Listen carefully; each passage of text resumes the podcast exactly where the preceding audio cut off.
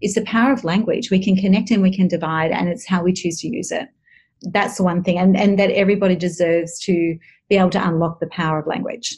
And people hear my story and they get overwhelmed and oh, you're amazing, but they forget to listen to what's important. What's important is that you actually have to not let other people's interpretation of who you are define who you are. Now is the time. You're invited to join us, a movement of leaders who are willing to step into a new approach to leadership across the global landscape.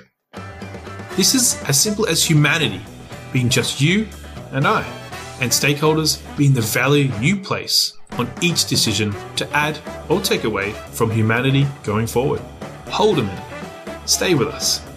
We know people like you want to play at a different scale. And these conversations help create the opportunity for you to take this up a notch, or two, or a whole lot more.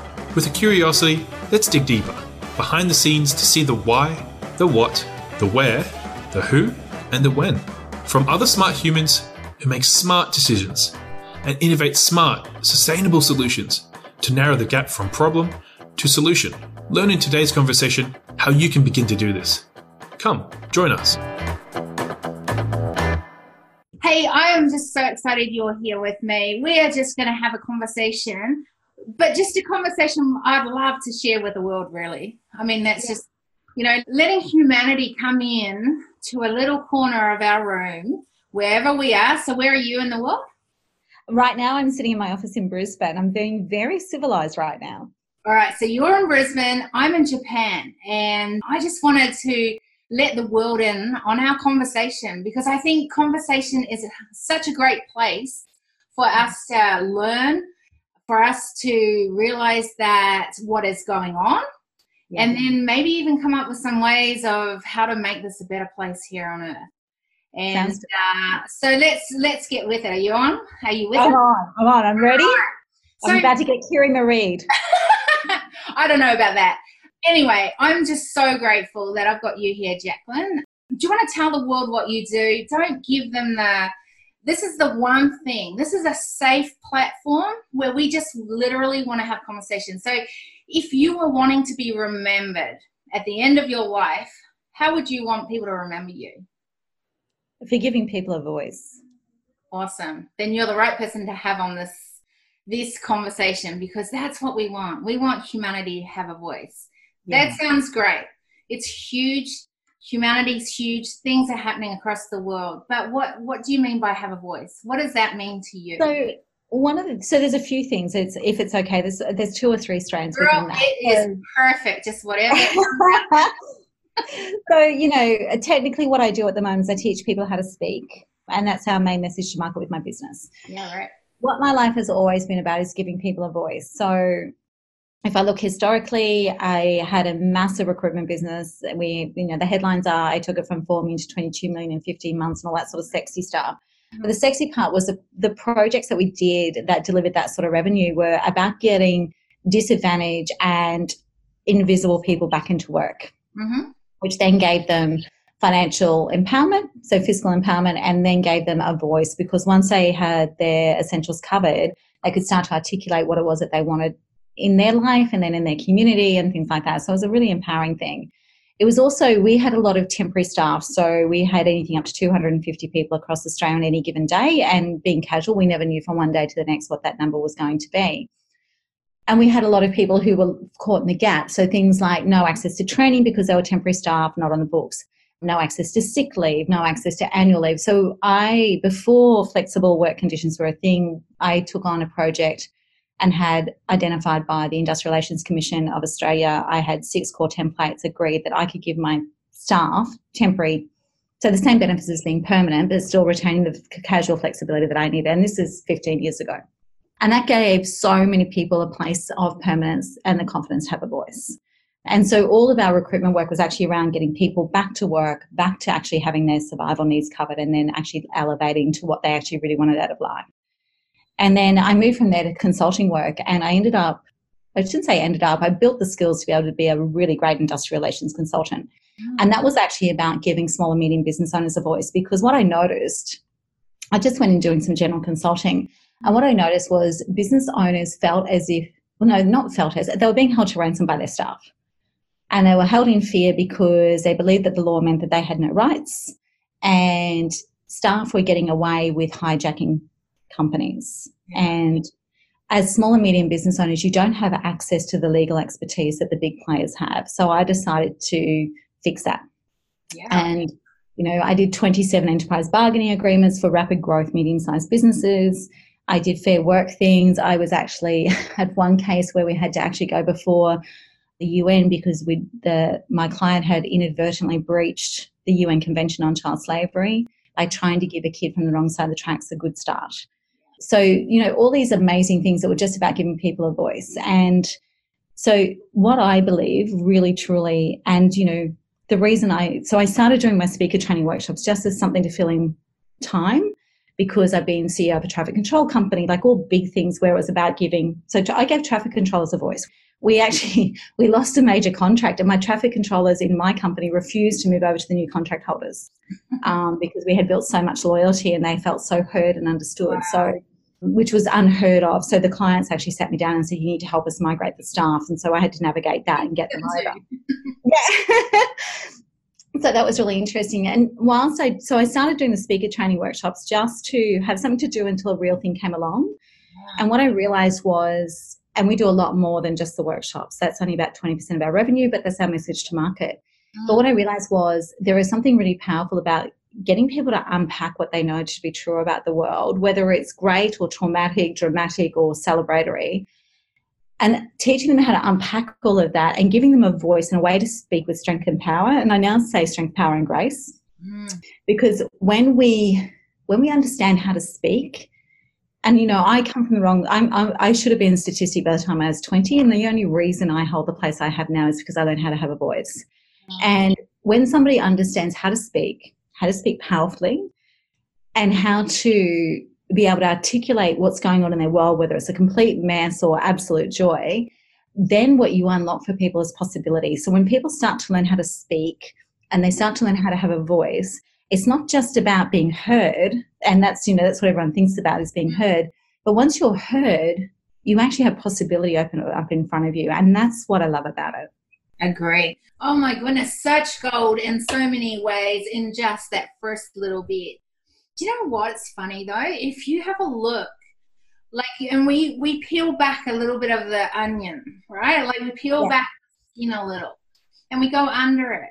And you think, because one of the things you said was, if you go back into your history, it was about the fact that you didn't have a voice. Can we mm. go there a little and find out more about yeah. what yeah, absolutely. So I guess the best way to put it is, and I do speak to this sometimes, so I can sort of articulate it reasonably well. I, uh, I expect nothing less from you. um, so I, you know, I think the best way to summarize it, and then I'll go back a little bit, yeah. is probably about 10 years ago now on a Saturday night sitting at home with my gorgeous family in beautiful, you know, seaside Queensland. The landline rang, and you know what it's like I mean, we don't even have a landline now. But no, I was going to say landline. What is that? Come on, the landline. I remember the landline. Not going to know what that is. For this, we're recording. So just, know a landline. phone to the wall rang, and we all looked at each other because we're like, "What the?" Hell? Anyway, so I answered it. And it was a woman who I had grown up with, and we hadn't been in touch. And she'd reconnected with me on Facebook probably about three months prior and then had tracked down my phone number and we are chatting away and, and catching up after you know like 20 25 years or something and um, 20 years and she all of a sudden started crying and i was like what's wrong? And she said well she said i just feel really guilty. She said i've like literally stalked your facebook profile ever since we connected and you have got this amazing life with all these businesses and this travel and these gorgeous children. And she said i just feel so guilty. I was like why? And she said well i never even thought to try and find you because I never expected you to be alive. Yeah. Right. So, you know, so I grew up to the outside world quite privileged, a lot of difference. So my my parents have got six marriages. See, this is the thing. We've we've got to understand privilege to you means what? I was we had great homes.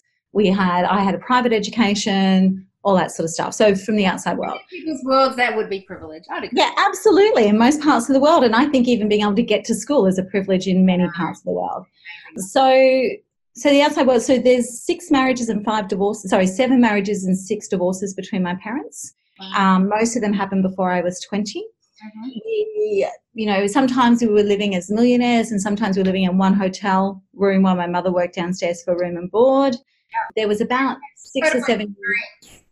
Yeah, there was absolute extremes, and there was about six or seven years of sexual abuse for me from the age of 11 and that actually wasn't the trigger point. So I talk about this. The trigger point for me was when I spoke up, when I went to, I decided that, you know, I was, I was at a private school in regional Queensland, one of the elite schools. I was heading out of year 10 into year 11, on track for a scholarship to Bond University to study law.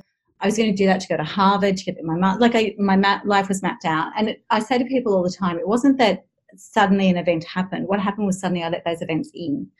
So the events have been happening all my life from the age of six, various forms of abuse and control and that sort of stuff, and shifting family relationships and all of that.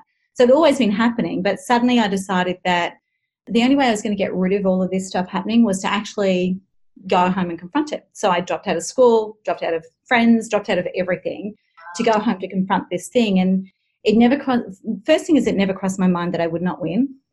And the second okay, thing is. Stop, stop, stop for a second there why did it never cross your mind to that you wouldn't win? You know why I asked that question? Because so many people, when this has been the background, and I have to say, I've come from a very similar background where there's a lot of abuse and and you know yucky things going on. But I can tell you, I always thought I was never good enough.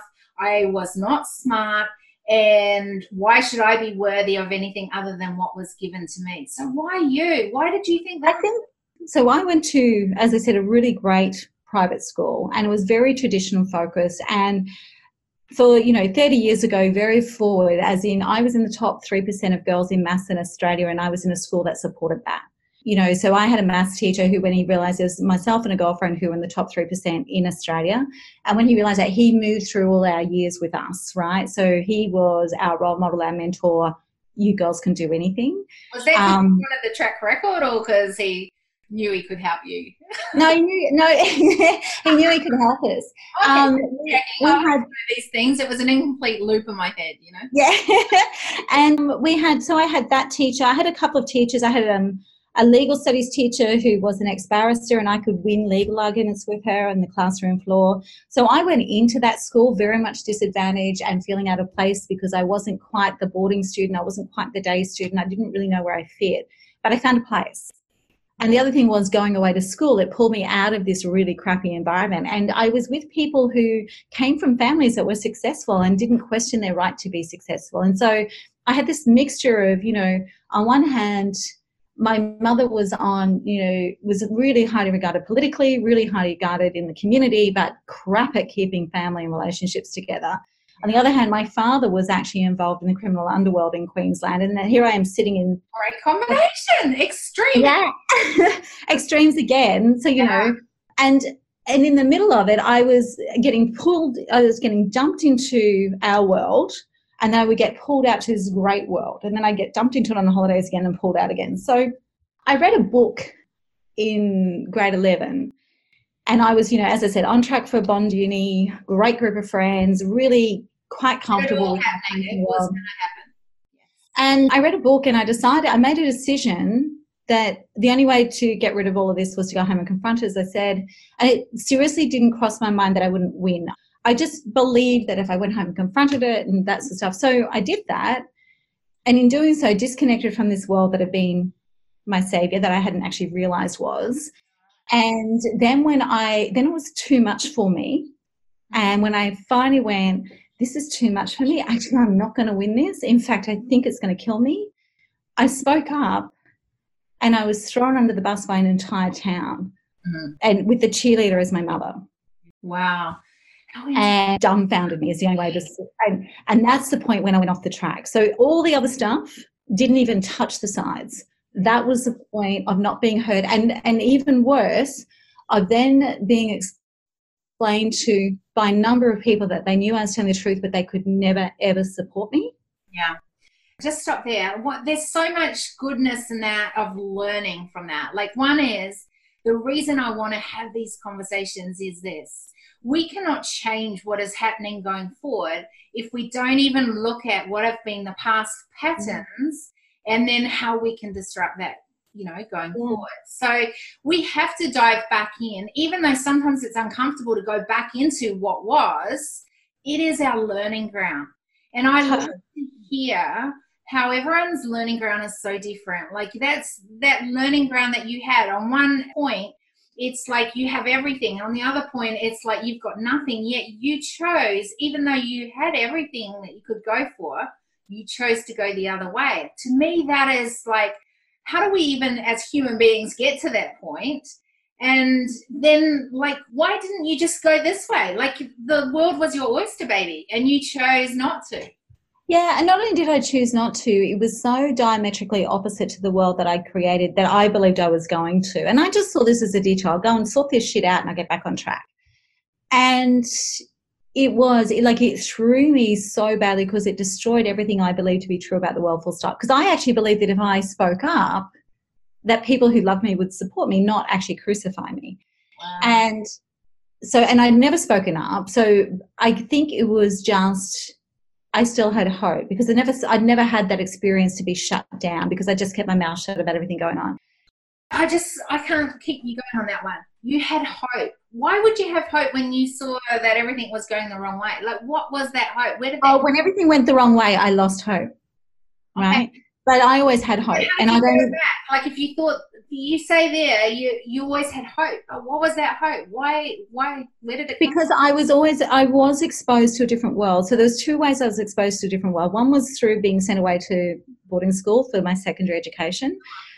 The first one even before that though was i was a voracious reader. So i read nonfiction fiction. I always read. So i was always exposed to there's a different world right? That you knew of something different. Even though you weren't choosing to do it you knew of something yeah so, but what happened though when this was, when I spoke up and I got smashed, was it destroyed me. And there's no two ways about it. So, from the age of 16 to the age of 23, to say I was off the tracks would be an understatement. We have our um, stories like that, don't we? and you know and and what actually changed was um there was two things that changed was i was actually i should have gone to jail at 23 hmm. and i had a judge who not only said you shouldn't go to jail, also decided no criminal conviction. Yeah.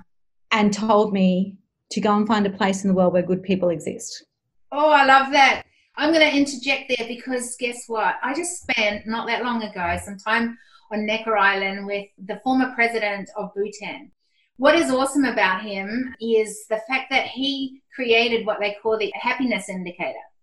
Yes. And what that has done for a nation has been phenomenal. But one of the things they saw was in the, if we go into the criminal situation, like if someone was put in jail, they would have open doors and you could take your family and go in, you know, rehabilitation rather than, you know, we're telling you off, we're cutting you off, and because that was not doing anything. So, how interesting is that, right? Yeah. So that was tipping point number one. So I moved to Melbourne. Yeah.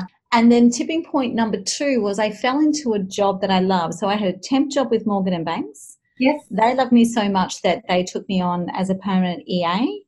And I fell in love with it. So when I moved into the consulting space within that business, I was mentored by Andrew Banks every week in Rookie Crash, who's, you know, quite famous in Australia entrepreneurial and it was called Rookie Crash because the first 12 months in the business you had to be in this thing. And I fell in love with a job that reminded me I was smart. Wow, that's awesome. And that was the next turnaround. I created an amazing what career. that you knew that you were smart. I, I mean, I, I honestly didn't think I was smart because I was dyslexic. One of the reasons I had trouble saying that word before is because I am dyslexic. and, say, you, uh, can't be, you can't be was dyslexic. I like to think it was a was rather than an is. I don't live in it so much nowadays. But occasionally, when I get really excited, it's my brain doesn't keep up with the words. I thought that was I thought that was just Kiri Marie. I didn't think that was dyslexia. It's Kiri Marie, and it's Kiri Marie because she has dyslexia. But I, you know, and that was the thing. I thought differently to other people, and I literally that was a problem because it was like everyone else was doing it this way. Everyone else would understand what the teacher was saying. And I would understand, but I would have to work very hard to understand. And then my brain would go off on other tangents. Tangents, like, yeah. Wow. And I like when I remember I was great in in things that I would have to present to the class and be able to go and do in my own time. The problem came when I was in exams. And I would sit there, right. I would, you know, and I hate forms to this day for this reason. But I'd sit there and the question would come along, and I think I'm answering the question right. And I get it back, and the teacher would always say to me, You know what? The problem is you answered the question, and it's right if that's the way we were asking it. But it yeah. wasn't the way we were intending the question to be answered. Now, that's okay nowadays and in fact that's been my genius is because i answer things differently i look at things i question things and and you know that pushes different and innovates new solutions in the days of the past that wasn't what they wanted it wasn't what it was the way that they wanted to teach and yeah. it certainly wasn't the way i thought yeah how do you now use what was obviously a foundation to some learning in your life to where you are now I think the biggest thing is is the first thing was that I remembered I was smart, right? And the other thing is is that what has got me through from even then to now is I have insatiable curiosity. So I wasn't the smart kid that accepted the status quo. I was the smart kid who would be illegal in a nightclub the night before an exam. I was and get hundred percent. I was a smart I kid. wanted to be like that, and I couldn't. My best friend hated me for it. Yeah, um, I'm with your best friend. yeah, I was also the smart kid. I didn't, and my oldest son is like this. I didn't accept the status quo, so my brain was always going, "But why?" Yeah. But why? Don't tell me the thing. Tell me why. Tell me how. Tell me, unpack for me why this is true. Like I was always and that was why I mentioned before my legal studies teacher in year 10 was an ex barrister. And that's why I loved her because as much as I pushed her, she would push back. And sometimes she would actually say, crap, I haven't looked at that perspective before. And so I was never, you know, and I was never, and I, and even then, like I might have been smart, but I wasn't from the right background and I wasn't from the right people and I didn't have the nuclear family. I, you know, by that stage, mum was on husband number three my dad was on wife number two and there was all sorts of shit. Like and we'd had you know multiple homes and so you know i wasn't I wasn't like not the model background. No not the model background and particularly compared to the people in that school at that time. Yeah and you know so so i've always had this different lens and i think what happened by you know pulling out of life between 16 and 23 being like i was homeless twice in that period and all that sort of stuff and I think what happened was it gave me a different lens. So I was always someone who would challenge, but it gave me a different lens. And, you know, even now, like, you know, people meet me as a speaker trainer and then we might have a coffee or a lunch and they're like, and I'll be talking about some stuff I did like in IR or traffic control or mining services. And people are like, holy, sh- what? So some of the strength that I bring through with what I do now is that, and people will talk about it, is in my rooms, there's no standard approach there's no, we have a robust framework, but I can pull on everything. And, you know, it doesn't matter what you bring to me, I've seen it. Yeah. Um, and you'd be a bit the same. Yeah. Right? It doesn't matter what you bring to me, I've seen it. So, you know, now as a woman heading towards 50, I am so grateful for that background because I have a lens that most people don't have. And like you oh, said, it's different, it's, it's such, it's, it's a lens that most people don't have. And so long as I remember to stay, as I say, strength, power, and grace, mm-hmm. then it works. The minute that I step just into strength and power, into that purely, and this is a whole different thing, a purely masculine energy, which I'm really good at, mm-hmm. then I lose the strength in it. Yeah, but if I do great. it with strength, power, and grace, then it works. Yeah. How good is that? Okay, cool. Now we've established you and we know you like a challenge. So here's a challenge that I want to bring to the table right now for us to sort of have a conversation around. I believe, and this is what the leaders movement is all around, is that isolation is a huge epidemic. And I believe it's the number one epidemic hitting global leadership. And I mm. believe that unless we, and I, I say that the solution to isolation is collaboration. So, yeah the way we collaborate is by creating this what is the next you know like we know these are the patterns that have kind of not worked or have worked or whatever but what is going to work going forward and so i believe that that's through creating a new culture of humanity which is 100% for humanity so yeah. think about it the challenge is with the lens that you have, that uniqueness, that amazingness that you've been able to achieve for yourself or where you've gone and the people in your world, how can we as a collaborative uh, across the world as humanity going forward change what's happening? Look, there's, there's, there's, there's so much conversation around this, and I almost feel like it's like, you know, about five years ago, I wanted to throttle anyone who spoke about diversity and inclusion again because it was like, put diversity and inclusion on a panel, fill a room of 500 people, lots of speaking, and no fucking difference on the, oh, sorry, no difference on the ground, right? yeah, no, yeah, that's it. Just wasted it. But no difference on the ground, right? And I sort of feel it's a little bit the same because, you know, connection, collaboration, intuitiveness, and all that sort of stuff are very much feminine energy driven, as we know. Mm-hmm so my point of view, which I'm getting, we have that lens that we put it through, as that is the norm. A slight disruption to the conversation. I have a question for you. Are you even a little curious to see how you can use your platform to change the conversation? To maybe design solution pathways where you have certainty and a forward movement? Or truly, do you want to increase your economic and cultural impact? awesome human, if you want to lead, to pioneer a new approach, to role model what is possible, and to leave sustainable footprints for the generations to come, then I would love for you to reach out to me and the team to see if we're the right fit to make this a reality for you. And if we're not, no hard feelings, as I know many awesome humans who may be the right one. Okay, I've included three ways in the show notes where you can begin a pathway with us on a journey to your next level. One, a strategy analysis. Two, the next growth incubator cycle. Three, a potential investment partnership. As founder and CEO of Decision Velocity Global, I'm all about building a sustainable, scalable growth ecosystem where humanity, like you, are stakeholders to design cutting edge solution pathways and to narrow the gap from problem to solution. I want you to come on this journey with me and others and not to be left behind. There is a seat at the table for you. Okay, let's get back to the conversation.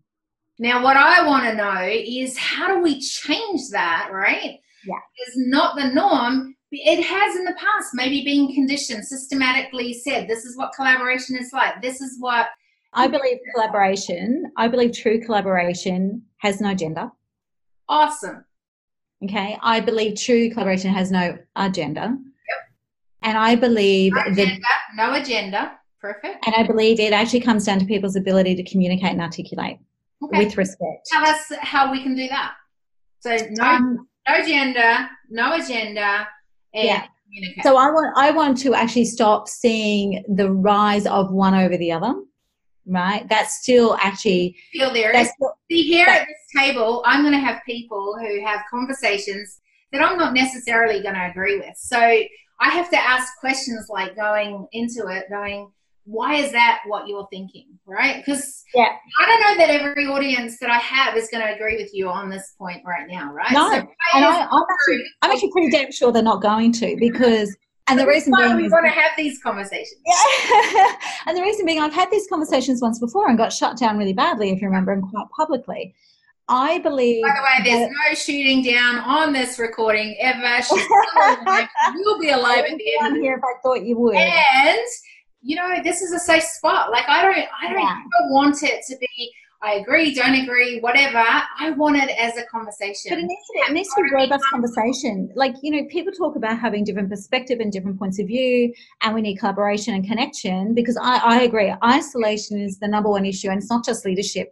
It's why we have this ridiculous rate of male suicide. It's why we have this ridiculous rate of anxiety in six year old children, for yeah. God's sake. You know, not, it's not just a leadership issue, right? I know it's not. I'm using it there because I know you love Absolutely. But what I still see playing out and you know i'm only just putting my head above to look the, at the view again but what i see playing out consistently is that it's almost like there's still this fight to win in amongst it. Like, you know, everyone's fighting for a solution. Everyone's saying it's women, it's men, it's children, it's this, it's that, it's connection, it's language. You know what? It's actually just, and that's what I mean, it needs to be no gender because it's just about actually putting humanity first. So, you know, when I, when I did some studies a few years ago, there was a decision making matrix and it was three questions. Is it good for me? Is it good for those around me? Is it good for the greater good? Right. And if you couldn't answer those three, then it wasn't a decision that was good for humanity. Yeah. Right. Love and it. it's it's actually that freaking simple because also too, if we use language, so if we use our words, yeah. right, and we come from a position of, as I say, grace, respect, strength, power, all those things have to go into it. Because as a leader, you need to be a powerful advocate for whatever it is that you want to influence for. You cannot do that without communication. You can't connect with someone at a soul level without understanding how to use language. You can't articulate a challenge and articulate a solution if you don't learn how to use language and communication. So, my thing is, I believe the gender conversation needs to pull up, right? Because, yes, there are areas where women need to be lifted. There's also areas where men need to be lifted. I'm worried. You know what I'm worried about? That if we lift up all the women, we're going to have in 10 years' time all these males going, oh, we're jumping off cliffs. We feel undermined. We don't know where our place. We've got to rise. We've got to rise together. And in some areas, that means we have to elevate the women because they're most disadvantaged. In some areas, that means we've got to raise the men. In some areas, we've got to remember that we're a fucking village. Oh, sorry, we're a village. we're a village raising children. Yeah, we're a global village raising children. So if we take gender out of it. And gender is no longer the bias underpinning it. Then what? I think it should be humanity right? Totally. So when you say humanity, yeah. when you say humanity, I love it because straight away it's not about, you know, I'm actually getting really tired of the conversations around it's the feminine energy, it's the ma- no, it's just an energy. Mm-hmm. It's an energy, and we need to choose how we step into it. And the other thing is, we all need to choose how we step into the energy globally from a humanity perspective, consciously. Mm-hmm consciously so, and use we, our words as we get in there. Three things, like I, I, you know, I asked this question with humanity and and how can we change it? But like even one thing, so one of the things that I am playing around with at the moment is what is the one one thing that you can do to give a one percent shift of the dial. And imagine if everyone did a one thing to give the 1% shift of the dial so that we could get closer to 100% for humanity? What would be the one thing you'd do? Or could, one thing. Or that you could start that then other people can go, hey, I could put that on in my life or do that. Yeah, my one thing is actually teaching people language. Awesome. Okay. My one thing is because I. Does it start with F? Just kidding. not and not all the time. What's great about being at our table, there's humor in it as well. but it's actually, I really believe in the power of language, you know, and I don't care. So if you take the most disadvantaged communities in the world, when somebody does come in to help, they can't, they quite often can't even articulate what is going on in their world. And we can teach them how to articulate what is going on in their world, we can actually then truly listen and articulate a solution that is right for that part of this corner of the planet. Yes. Right. If we, and if we actually, you know, when you look at, and the thing that's coming to mind for some reason is Deng, the uh, Deng Adok, I think his name is the guy came from the Sudan as a child soldier, is now a lawyer. He's like the poster child for Western University Sydney but they when they go through his I life i don't know a lot of australian uh, yeah so he's he's amazing a little bit out of the loop having traveling the world and not all the world all the time this nomad lifestyle but the thing is is that when they run through the things and when he got to australia he got taken by this family in western sydney the first thing he had to do was teach himself English. Yes, right. Right. So he taught himself English. If he hadn't learnt the language of the land in which he lived, Mm. he would never have been able to get through school, get into university, get his law degree, and now he's a UN human rights lawyer. Wow. Right. Now that's a big example, but the thing is, is that once people have their words, Yeah. once they know how to actually articulate what they're saying without, there's a couple of things. Without, you know, doing therapy from the stage, without asking for for patronage, without asking for when they can actually stand in the strength of what is true in their world and articulate that with their language, the world listens. And that world might only be the person standing next to them, but the world listens. And we all get caught in it. You look at those amazing young girls who are doing extraordinary things in like the Middle East and they stand in front of the UN. Mm-hmm. What counts? It's their freaking words. Yeah. Do you know what's interesting is I know we we give the world a hard time sometimes of what not what is not happening. What I really love is that there is some really amazing things happening across the world, and there is like there are those moments that humanity is really, you know, stepping up to that plate and going, I want to have a voice, I want to communicate it, and you know what? There are so many people who feel in a lot of ways, I'd love to add to this change. I'd love to be the change. I just don't know how to do it. So giving language, you know, and, and being able to articulate how that is. I know for me, that was actually a really difficult thing going back to the dyslexia side. I can't believe I'm talking about that today because I don't really ever talk about being dyslexic. But anyway, it was one of those things that I found really difficult because I mm-hmm. had to talk in front of people. Do you know how fast I used to talk? I used to talk like really, really, really fast, and my brain would work really fast because if I didn't get it out fast enough, I'd forget what I was saying or what I was about to say. Or you would stumble on it. Yeah. Totally. So I had to learn skills like slow down. And the reason I talk quite slow is because I'm processing a lot of what is going on in my brain. And I want to listen so that I know how I need to process that next bit. But Yeah. I'm fearful of it now. But I have to I had to go through a process. I went to one of the best speakers as a speaker myself and I'm being on stages. I used to go, if there was something I need to do more, what is it? And it was like storytelling. I hated Yeah. tell stories, right? Yet for context, people need the stories to go, ah, that's where I relate in it, and that's how I can do it, and that's it's that authentic kind of realness to the Yeah. whole situation. So we don't, if we don't understand how to, and I obviously do a lot of work in storytelling with what I do now. But one of the things that I say, there's there's story, there's absolutely storytelling. Everyone knows that's critical, but we also have to story shape. So we have to story shape to the message. And story shape isn't manipulation. Story shape is what are the parts of the story that relate to what we need to get across. But you know, we have to so language is the first step and then teaching storytelling is the second because it's the fastest way to, so when you're saying about humanity what i believe is missing so the opposite of isolation is connection through collaboration in your case.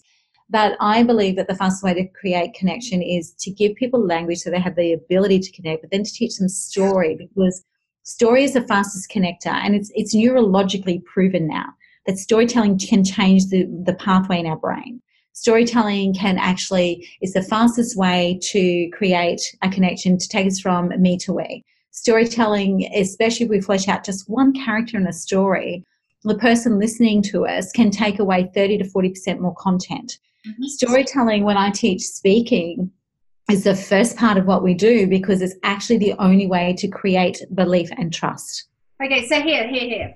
This is the bit that I don't like, not the trace and, and the trust in that. I totally agree on that.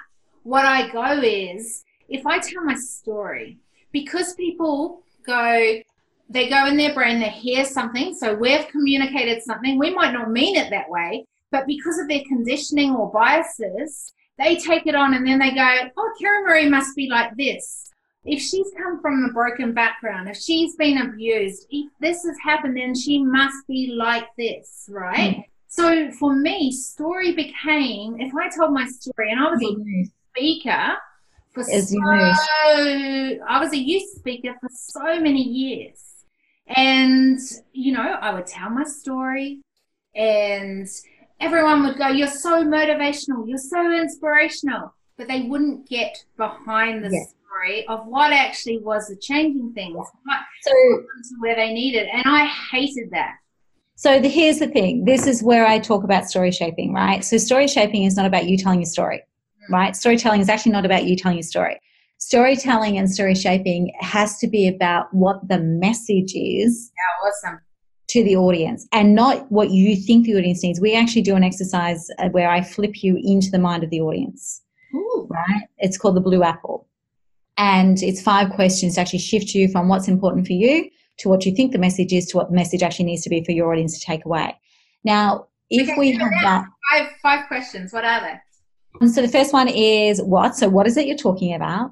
The Okay. second question is why. So why? I'm going forward 100% for humanity culture. Yeah. So the second question is why does this matter to you? So we've got to start with why it matters to you. Humanity. That's the be all and end all. Yep, but why does that matter to you? Yeah, because humanity matters. Because I wouldn't even be here if I hadn't been given a chance to be born. And Yeah. I obviously have a purpose, and humanity is the only thing that gets me through from the beginning to the end. Yeah. So it's a belief in the good of humanity. Yeah. Yeah. So then it's why squared, which is why would this matter to an audience? Why would they want to hear from you? What is it they need from you? Yeah. Why would they turn up in a room to sp- listen and to very similar to yours, mine is to give voice and advocacy for the front line of humanity. In other words, I've seen brokenness, I've seen so much hurt, pain on the front side of humanity that decisions are being made at the top decision tables and they are affecting and we're not communicating and we're not getting it across. Yep. So totally get that. That's still your perspective. Why would an audience member turn up to say, I want to hear from Kiri Marie? That's a great question. Why would they? Why would you want to? It's not for me to answer. no, but the reason I say that, and I love how I twisted that around just then, is because that is actually the thing, is that it's different for everyone. I said, how can we, you know, and I, I mean, I'm all about growth and scale and, and creating sustainable, scalable growth ecosystems. In other words, looking at your culture and your company and then going, how can we get the result that you want with growth, but get the impact that you want Yeah. as well, right? So that's why they come. I was so around because we don't go to the gym and go, hey, what's our one?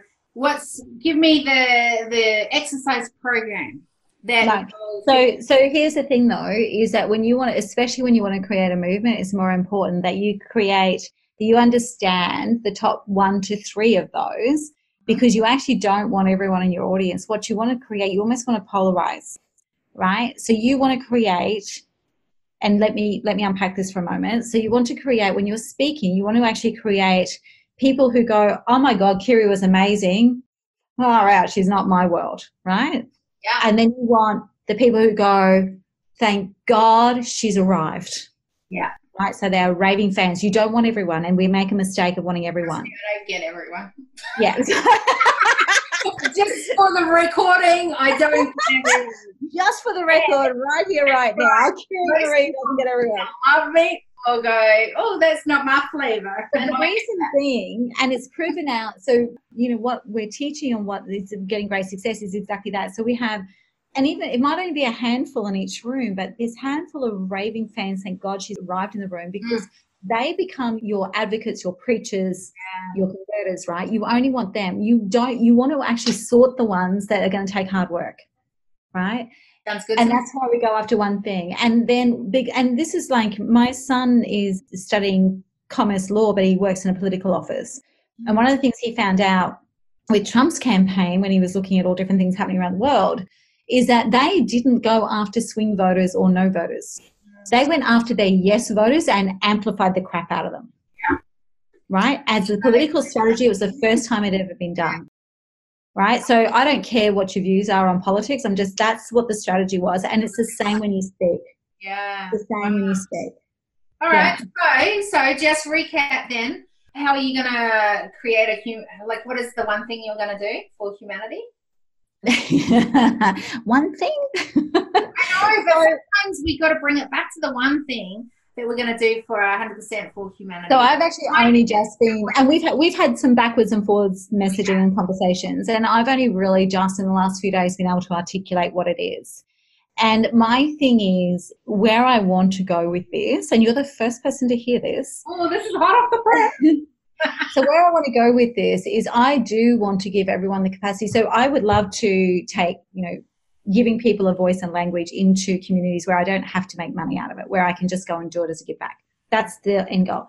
To get my commercial vehicle right, to do that, where I want to go is I actually want to go back to my old stomping ground of corporate Mm-hmm.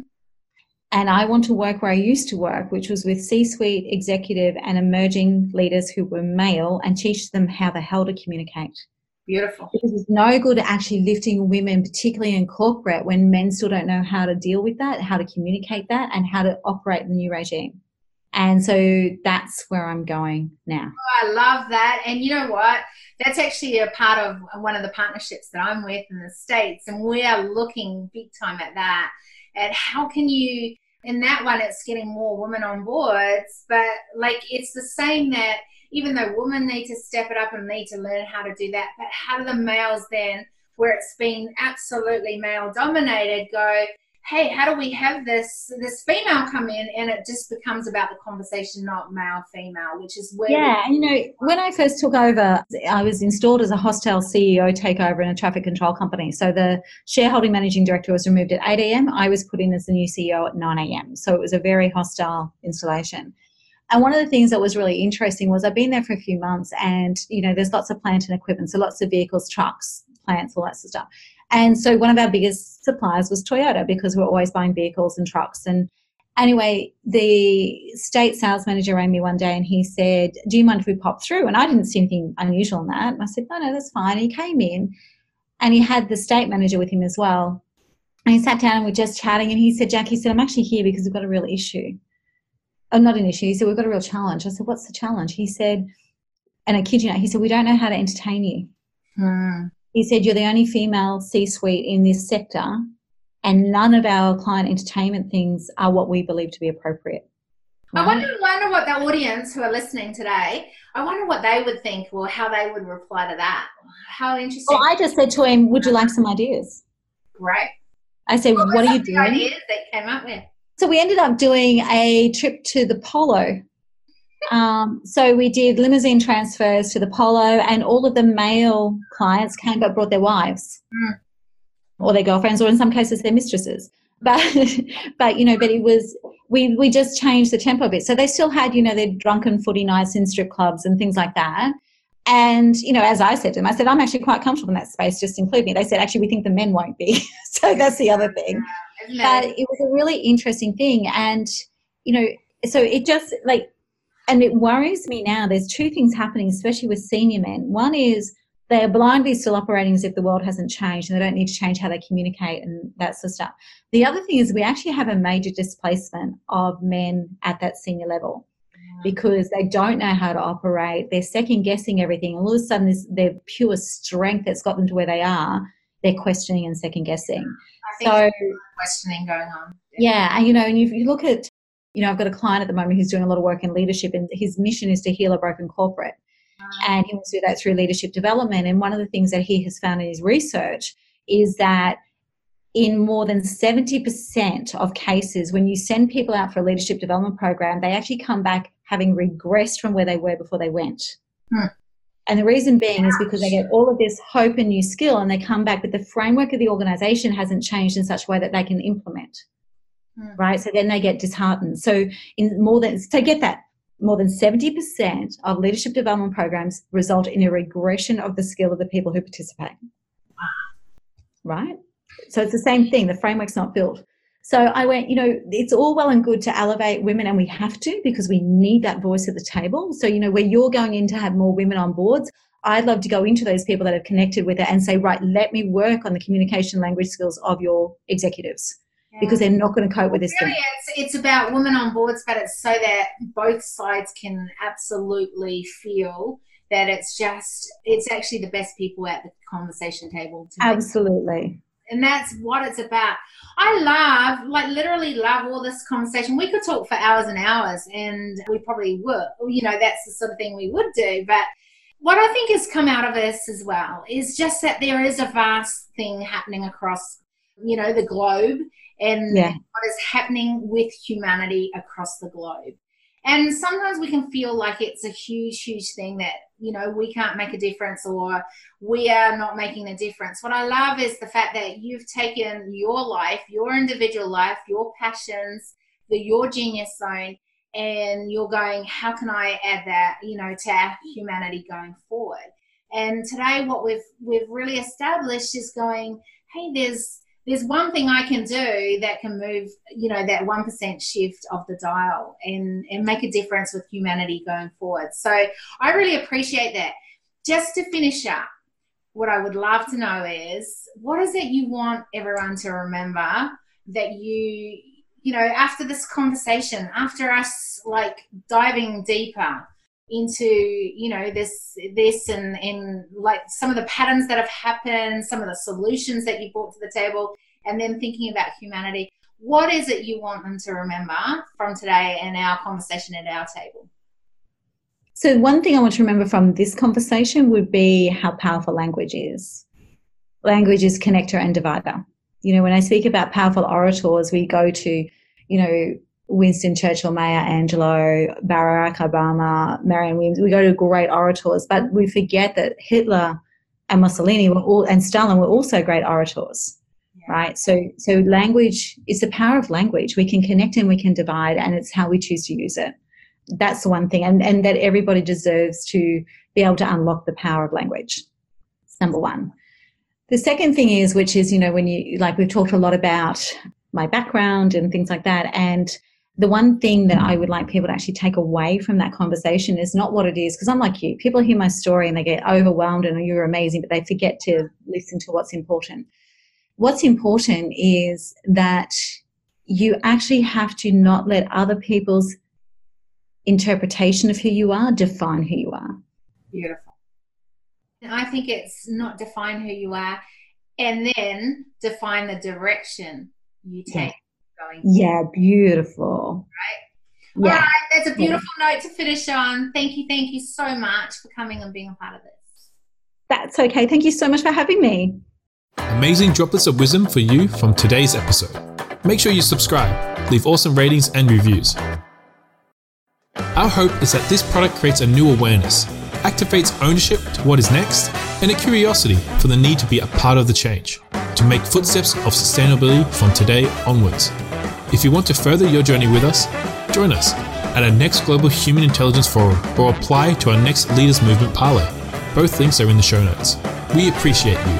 Help us to build a tribe and make humanity as stakeholders. To achieve this together, recommend this podcast to leaders, innovators, pioneers, future thinkers, and movement changers. Big love. See you on the next Global Human Intelligence podcast.